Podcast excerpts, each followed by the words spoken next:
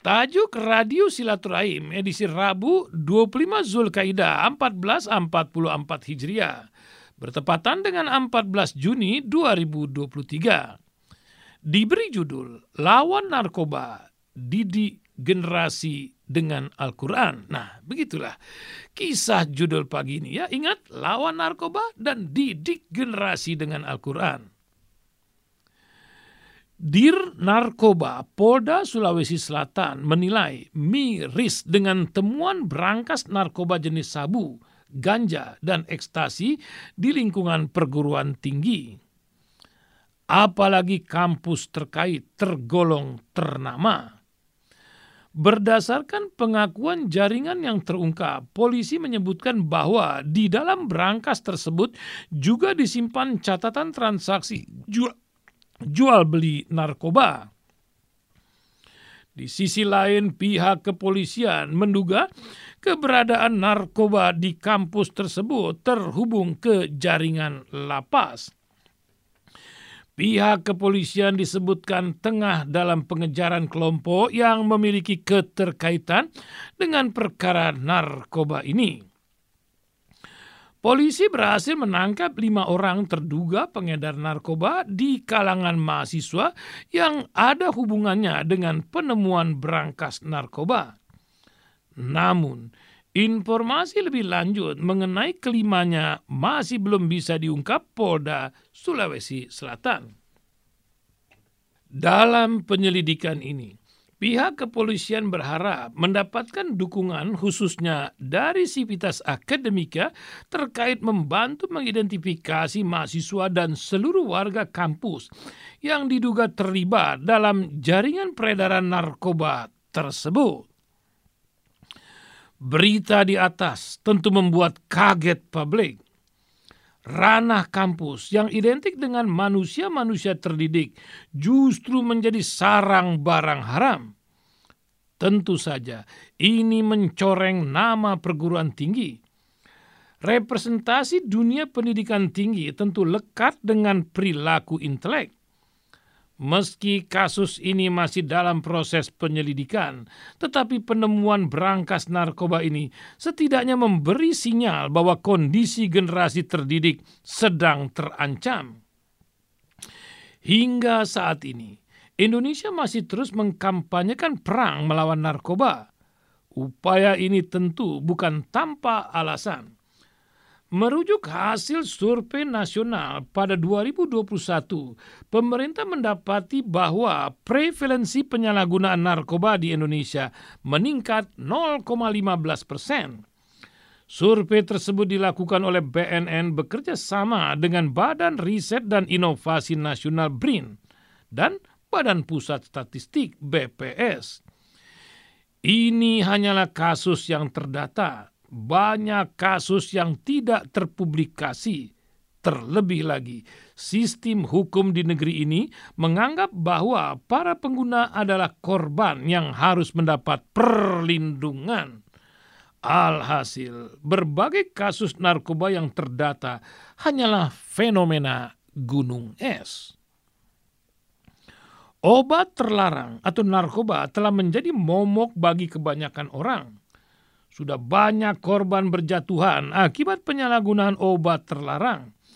Apalagi dengan peredaran yang sudah ada di mana-mana dan menjangkau siapa pun hingga tidak dapat dihindari. Namun, ajaran Islam sesungguhnya memiliki cara terbaik agar masyarakat dapat terhindar dari bahaya narkoba. Dikatakan oleh Dr. Toreni Yurista, anggota Healthcare Professional for Syariah, bahwa seorang Muslim telah diajarkan untuk mencegah diri dari obat-obatan terlarang tersebut. Cara mencegah yang pertama yaitu Islam telah mengajarkan untuk memelihara kesehatan jiwa individu. Islam telah mengajarkan falsafah kebahagiaan sejati dengan ini, manusia akan terhindar dari kebahagiaan semu seperti saat mengkonsumsi narkoba. Juga seorang muslim yang bertakwa memahami bahwa Allah senantiasa mengawasi hambanya. Syariat sendiri memandang penyalahgunaan narkoba terkategori berbuat perbuatan haram. Efek halusinasi, mabuk, dan semisalnya menjadi dasar para, utama, para ulama mengkategorikan narkoba sebagai barang haram sebagaimana hamar. Lalu, cara yang kedua yaitu Islam mendorong peran serta masyarakat terutama keluarga tidak bisa dipungkiri, lingkungan keluarga adalah lingkungan paling vital yang membentuk pribadi seseorang. Keluarga adalah lingkungan terdekat yang bertanggung jawab dalam pembentukan pribadi seseorang. Di sini, Islam telah memulai peran keluarga. Artinya, jika keluarga berperan dalam pembentukan seorang, ia tidak akan mencari pelampiasan di tempat yang lain karena permasalahan sudah selesai di keluarga.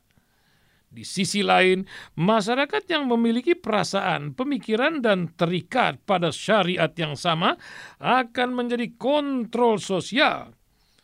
Mereka tidak akan tinggal da, tidak akan tinggal diam tatkala ada individu yang melakukan pelanggaran syariah, semisal melakukan penyalahgunaan narkoba. Berlanjut ke cara ketiga, Islam mengajarkan bahwa negara wajib untuk turut serta dalam urusan umat. Tidak dapat diluka, dilupakan peradaban Islam di Mesir kala itu, di mana Mesir telah menjadi pionir dalam urusan rehabilitasi jiwa. Tidak ada perbedaan dalam menangani pasien yang membutuhkan rehabilitasi jiwa. Kesemuanya dijamin oleh negara, juga dari sisi penegakan hukum.